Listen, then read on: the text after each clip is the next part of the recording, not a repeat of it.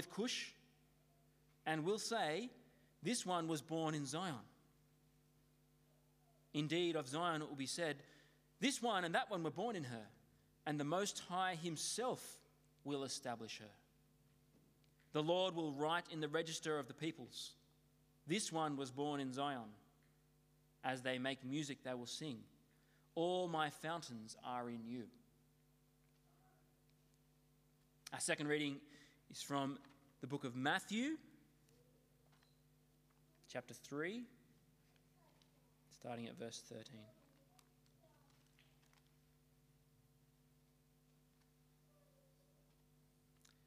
Then Jesus came from Galilee to the, to the Jordan to be baptized by John.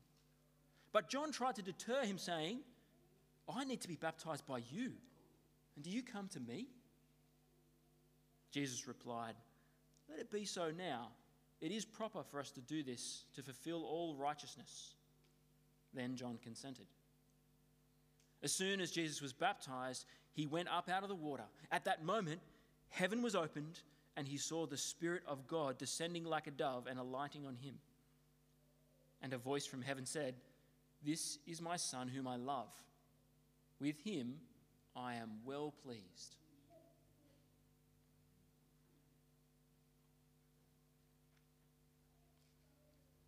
And if you'd like to turn in your Bibles to the book of Ruth, that's what we're going to spend our time digging into today. Before we come to read it, I want to ask you are there times when God doesn't do what you expect? Are there times when you think it's clear the way He should act? It's obvious, isn't it? God should make things work out well for me. I've been working hard. I deserve it. Maybe that's what you think. He should make the planets aligned so that blessing is showered down on me. I can enjoy good things. I've been waiting so long. I've been faithful. I've been praying. I'm looking for the answer. And God doesn't do what you expect. Has that been your experience? It's certainly been mine, many occasions. In fact, sometimes I feel like God almost gives me the opposite of what I'm expecting to teach me to be humble, sometimes to bring me down a bit. Sometimes I think I know what's going on, and God works out things so that they they just surprise me.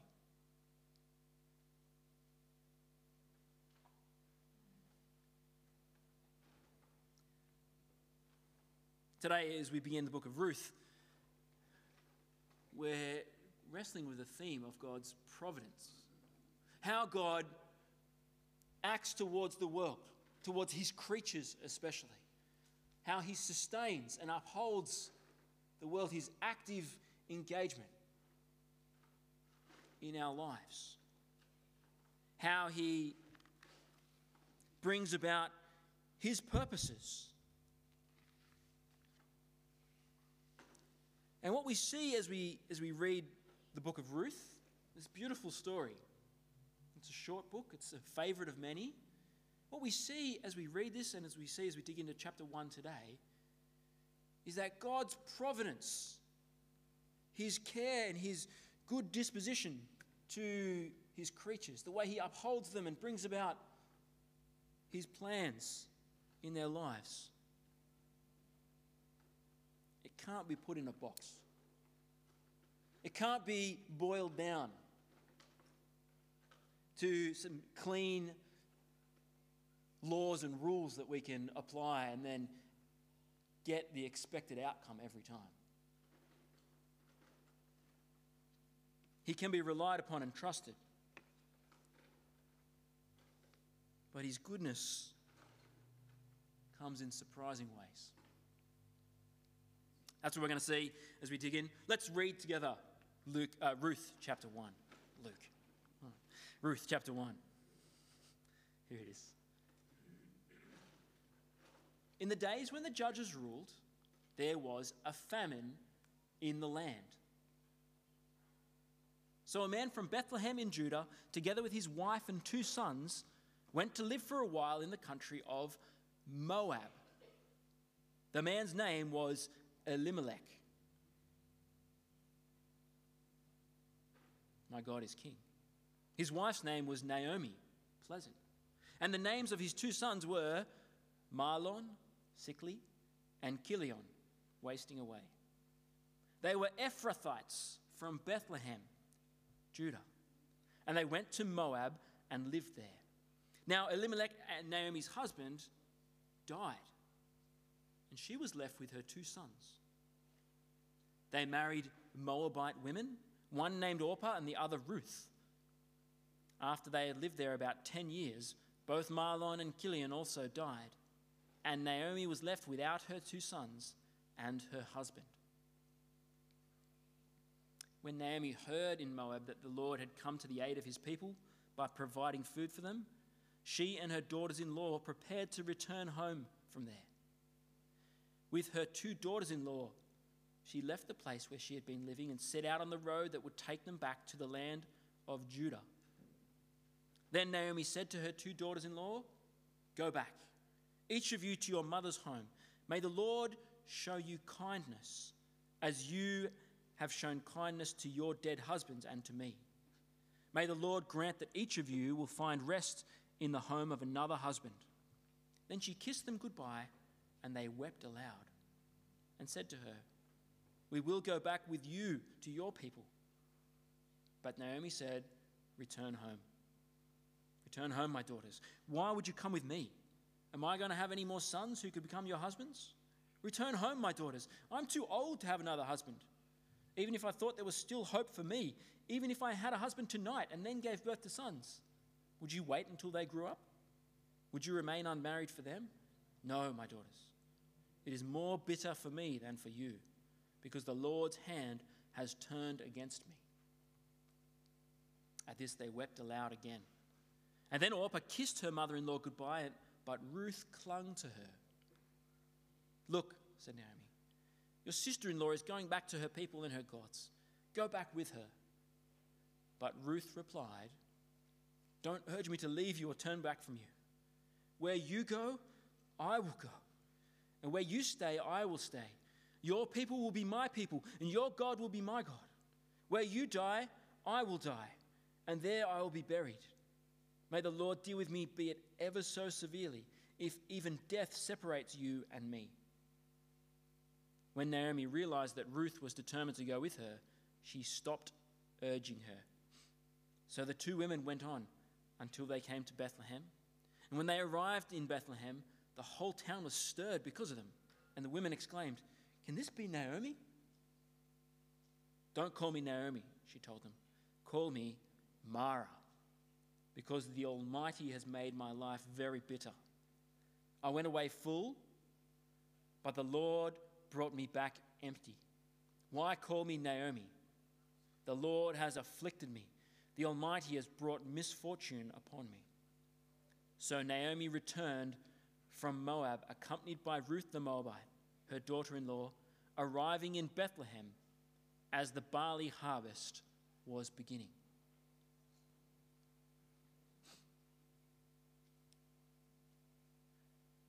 Here we see the first chapter of this story, the first act, if you like. The story's set up. We meet the characters. The main characters involved are, thus far, are Naomi and Ruth. And in some respects, it could be, the book could be called the book of Naomi. This is the story about her and her family.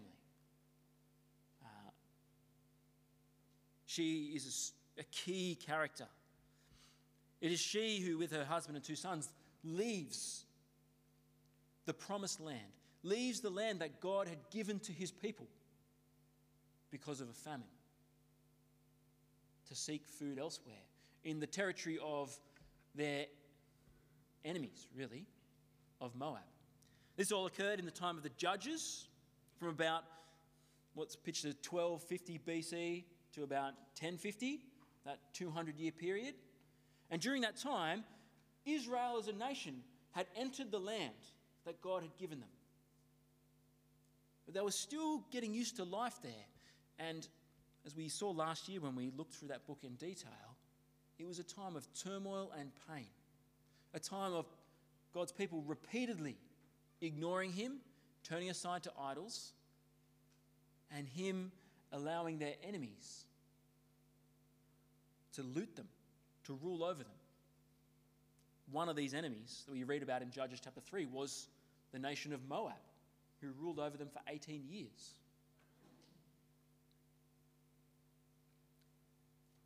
It's a time when the people on whole are being unfaithful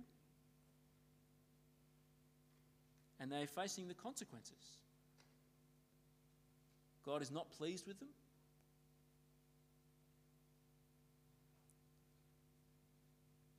He's reminding them to turn back to Him and repent through things such as this famine.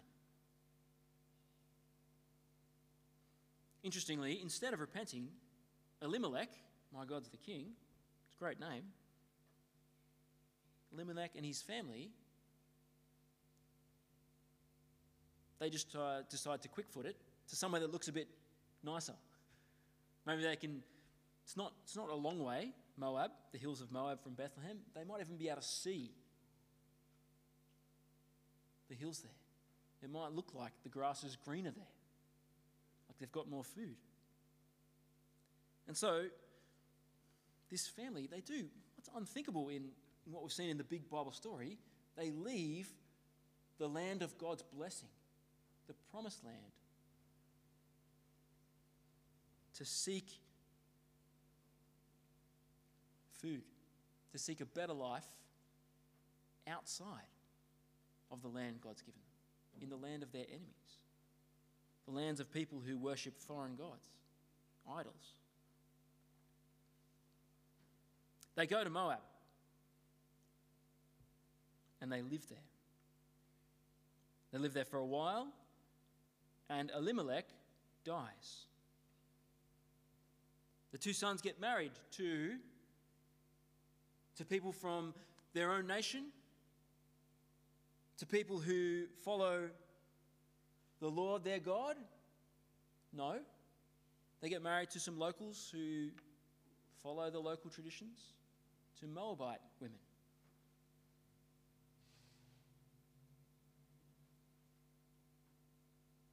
But after about 10 years total living there, they too die, these sons, sickly and wasting away. Naomi's left without her two sons and without her husband, without providers who can work, without her extended family around because they're left behind, they're living as foreigners, and with the extra burden of two daughters in law. It's hard times for Naomi. As she experiences this, What's her interpretation of what's going on? Did you notice as we read? Naomi recognizes that God is in control. She recognizes that these things have been brought about because of God's will, His actions towards her family, towards His people as a whole. In verse 6, she hears that things are going well in Bethlehem.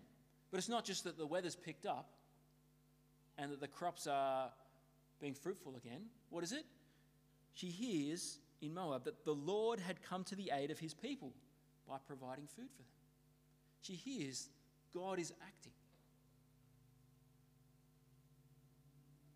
As she sends off her daughters to go back to their families, she prays for the Lord's blessing on them. May the Lord show you kindness, as you have shown kindness to your dead husbands and to me. May the Lord grant that each of you will find rest in the home of another husband. She turns to the Lord and his providence for them. And as she reflects on all that's passed for herself, she sees that the Lord's hand is against her. It's verse 13. It is more bitter for me than for you because the Lord's hand has turned against me. Later, when she gets back to Bethlehem and people are recognizing her and saying, Hey, it's Naomi, and she says, No, Naomi's gone. Pleasant, the pleasant lady, her time's over. I'm bitter. Nice to meet you. I went away full, but the Lord has brought me back empty. Why call me Naomi? The Lord has afflicted me. The Almighty has brought, brought misfortune upon me. See, in her interpretation, understanding of it, she recognizes God's hand at work in her life. God's hand at work for good in bringing favor and blessing to come to his people's aid, and God's hand of hardship. And it's not pleasant for her, is it? It's not good times. But she's right at recognizing God being in control. It's right that we remember this when, when we encounter hardships. God is still God. He acts to bring about his plans through the ups and the downs of life. And even as he as he relates to us, as he relates to his creatures with his goodness, his providence doesn't always turn out through lollipops and sunshine. His providence sometimes is shown through his judgment.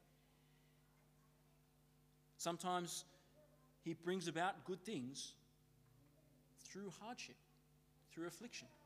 Last week we were reading in Romans, and Matt was sharing with us, wasn't he, about how God works through even our suffering. That suffering produces perseverance, and perseverance, character, and character, hope.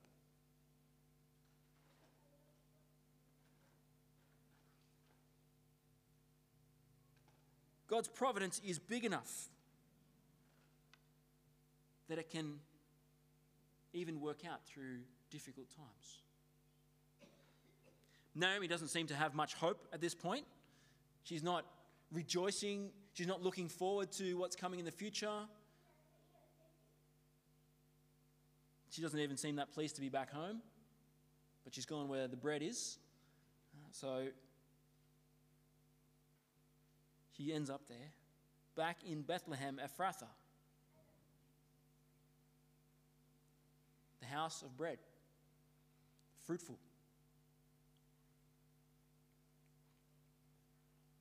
Through these difficulties, God has brought her back to her homeland, back to the promised land, back where she belongs. And you notice that it's not spelled out explicitly that she and her family have done the wrong thing. For the ancient Hebrews who are reading this, it would have been clear. Abandoning the people, leaving the homeland by choice, isn't just symbolic of leaving, isn't just indicating you're just doing a move. It's not like just going overseas for a holiday or to, for a work trip. It's actually leaving the inheritance that God has provided you with. It's very clearly saying, I don't want what God's given, I'm looking elsewhere. Not trusting Him. We'll take things into our own hands. And again, as the sons look for wives, they don't look among the people of Israel, they take foreigners. This was a big no no for God's people. They were taught clearly to be separate from the surrounding nations. Because intertwining your lives with them is just too much of a risk that you'll start worshipping their gods. And we see it happen again and again and again throughout the Bible, throughout the book of Judges, throughout this time period. It's happening consistently, and it's no different with this family. They unite themselves with foreign women.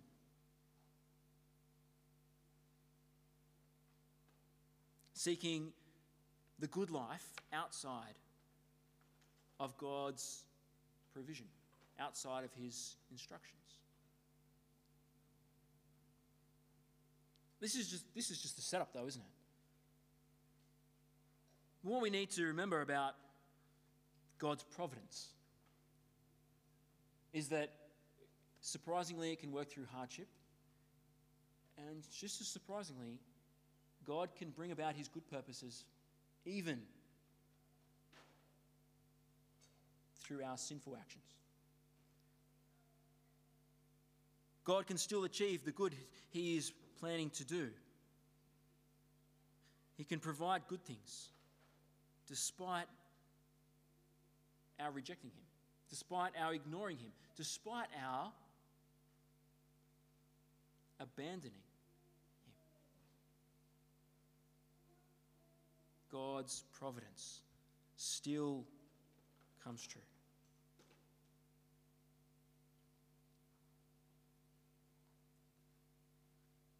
The third way we see God's surprising providence is in, it just looks so different to what you expect sometimes.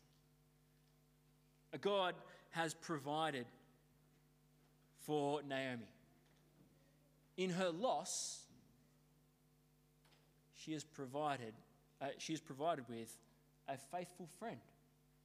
It's in the name, Ruth. That's what it means, friend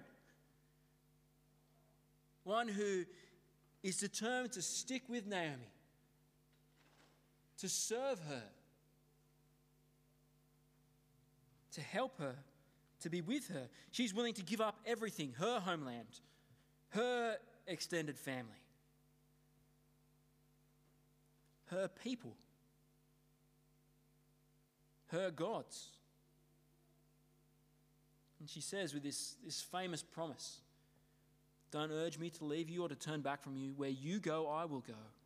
Where you stay, I will stay. Your people will be my people, and your God, my God. Where you die, I will die, and there I will be buried. She even swears in the Lord's name, May God deal with me. The Lord deal with me, be it ever so severely, if even death separates you and me. What commitment! What a wonderful show of faithfulness, of loyalty and allegiance to this woman who has lost so much. As they, as they return to, Jeru- uh, to Bethlehem, Naomi, though, can't see what God is providing. And we don't even get to see at this point all the good that God has got lined up for Naomi and Ruth but it'll unfold over the coming chapters. But it starts with this, with this woman, her there with her. Naomi says, Call me bitter, I call me bitter. I went away full, but the Lord has brought me back empty. If I was Naomi, uh, if I was sorry, if I was Ruth, and I'm coming back and Naomi's saying I've got nothing, I feel a little bit a little bit uh, left out there. think, you're coming back with me. it's not nothing. I've pledged my allegiance to you. I'm sticking it with you. But Naomi doesn't seem to recognize the blessing of Ruth yet. God has provided for Naomi in this terrible time with a friend. Often God provides things that we don't, we don't expect. Naomi was looking for, what was she looking for? She says she's empty. She's got no family. She's got no one to provide for her, no sons, no grandsons, no husband. She was looking for men, particularly. as they played the significant role of providers. She's looking for security. She's looking for a future. And she doesn't see that in Naomi, in, in Ruth, sorry.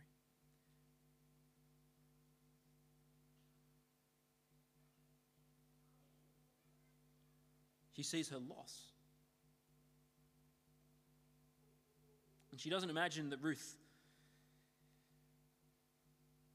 is the key to her future, her security, her provision. But God works in surprising ways. I don't want to give you all the details, but Ruth does turn out to be the key to all those things for Naomi. The way God works. And it's right in front of her. It's right in front of her right now. How many times do you think have you been looking for something in life expecting something, maybe even praying for it. And as you look back, you can see how God has worked to provide it in a different way, a surprising way.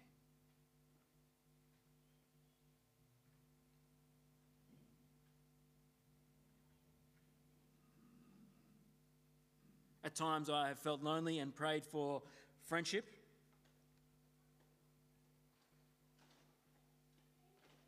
and have found it in none of the people that I expected or was looking for friendship in. Sometimes it's been someone new, or it's been someone I already knew who I didn't expect to find that connection and closeness with. How many times have you needed something, been short needed help or money or provision or just care and support. And God has lined it up in ways you didn't expect.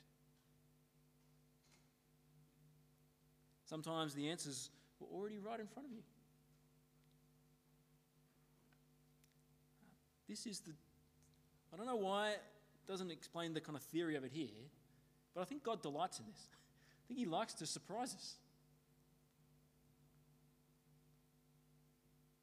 He likes to not be predictable. Well, he can't be, he can't. Like he's just much more God than we are. If we could get our head around him and work it out, then he wouldn't be God, would he?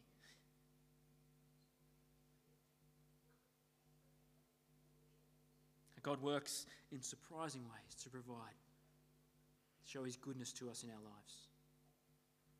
But he can be depended on for it. He works through hardships, through even our, our bad choices, our sin.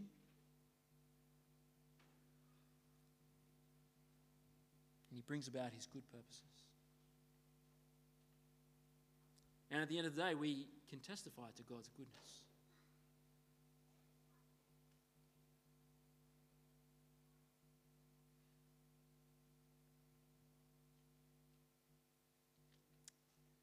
Naomi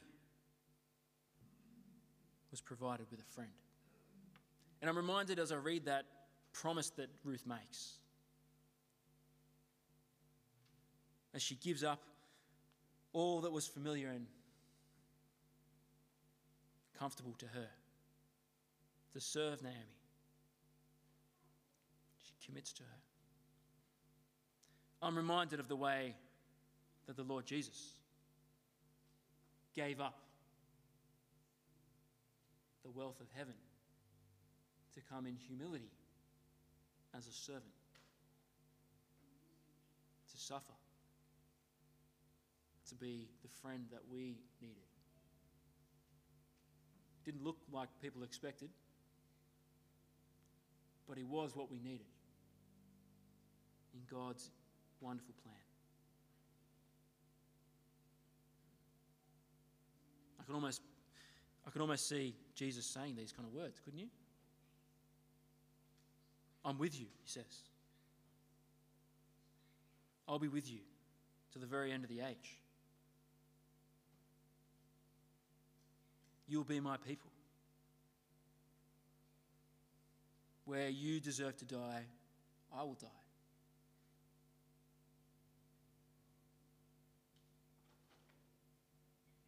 And even death, even death, can't separate you and me.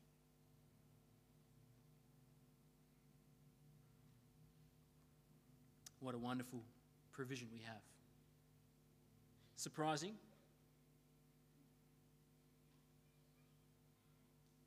but wonderful. Let me pray. Great God, we thank you that you are such a good provider for us, that you order things to work out according to your good plan. We thank you that we can trust you even though we can't always predict how you are going to act. We thank you for the way that we're reminded of that in the book of Ruth this morning. Yeah, thank you for your provision of a friend for Naomi in her times of difficulty. We thank you for your provision of the friend above all friends, Jesus, for us to be with us and to serve us through our troubles. We pray this in his name. Amen.